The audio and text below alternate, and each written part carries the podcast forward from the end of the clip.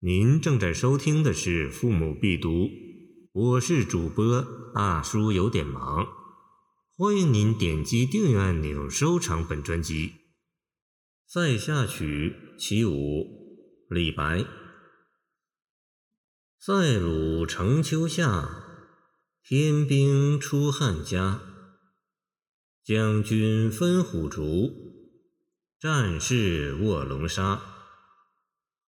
边月随公羊，胡霜拂剑花。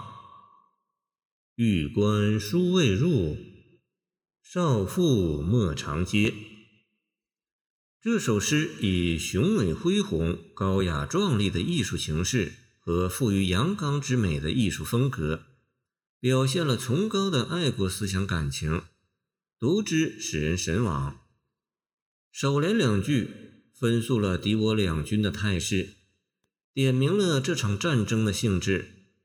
塞鲁塞外的强盗，含有轻蔑贬斥之意。当时的北方诸胡，有的还是原始部落，有的则转向世袭王权制，处于原始社会解体时期。他们无文字，刻木为器，后月将满，折为寇钞。见《旧唐书·北狄传》，他们的首领对唐王朝这样繁荣的封建社会的物质文明常怀觊觎之心，故边境屡遭蹂躏，边塞战争大都起因于此。成秋夏是说到了秋收季节，他们就乘隙而入，杀人越货。天兵，天朝的军队。含有歌颂赞美之意，他们堂堂正正出塞去抗击胡虏，通过措辞的褒贬色彩，表达了诗人鲜明的爱憎。颔联两句与首联天兵照应，虎竹即兵符，分铜虎符和竹使符两种，合称虎竹，由朝廷和将领各执一半。发兵时相对合作为凭证。将军分虎竹是说将领接到征战的诏令；战士卧龙沙是说军队已抵达塞外战场。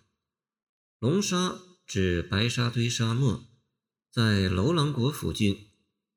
这两句属对精绝，气势磅礴。从将军到战士，同仇敌忾。威严整肃，境遇立功异域。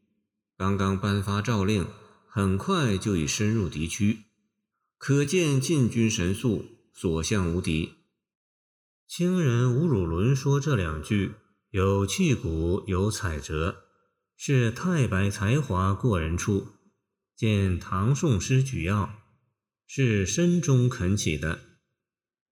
净联两句。写边塞风光和战斗生活，胡霜与首联秋相照应，边月、胡霜均为静物。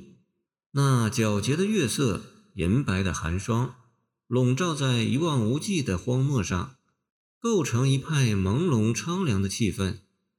而弓影飘移，剑花闪烁，这包含着战士的行动。用“随”和“服”这样两个锤炼而得的动词，把两者结合起来，就使静物和人物的动态融为一体，而显得生机勃勃。这就构成一种奇妙的意境：于苍茫中见壮美，于异彩中显飘逸。诚如沈德潜所说：“指弓如月，箭如双耳，笔端点染。”遂成奇才。见唐诗别裁，弓与月形状相似，箭与双颜色相同。诗人巧妙地利用它们的某种共性，使它们之间的联系显得自然和谐，使艰苦的军旅生活也显得轻松愉快。所以明末清初的行坊说：“以太白之才咏关塞。”而悠悠闲淡如此，诗所以贵陶炼也。见唐风定。边塞诗在描写了战地生活之后，往往以归怨作结，但此诗却不落俗套，在尾联中以诗中主人公的口气抒发了天兵的必胜信念和献身精神，把全诗推向了高潮。又在这高昂的战歌声中，暮色极落，使剧情戛然而止，而观众却感到余音袅袅，萦回耳际，韵味无穷。这就是此诗所特有的艺术魅力。玉关书未入，少妇莫长嗟，是征人向少妇劝慰，未获全胜，玉门关还不能入，请亲人耐心等待，不必长吁短叹。大有匈奴未灭，何以为家？见霍去病的英雄气概。据《后汉书》。班超上书云：“臣不敢望到酒泉郡，但愿生入玉门关。”这里是反其意而用之。意愿辞皇云：“直用其事，人皆能知。反其意而用之者，非学业高人，超越寻常居鸾之见，故归归蹈袭前人陈迹者，何以真辞？”李白之善于用典，大律类词，这别具一格的结尾，使贯穿全诗的壮美情怀更加完善，崇高精神得到升华。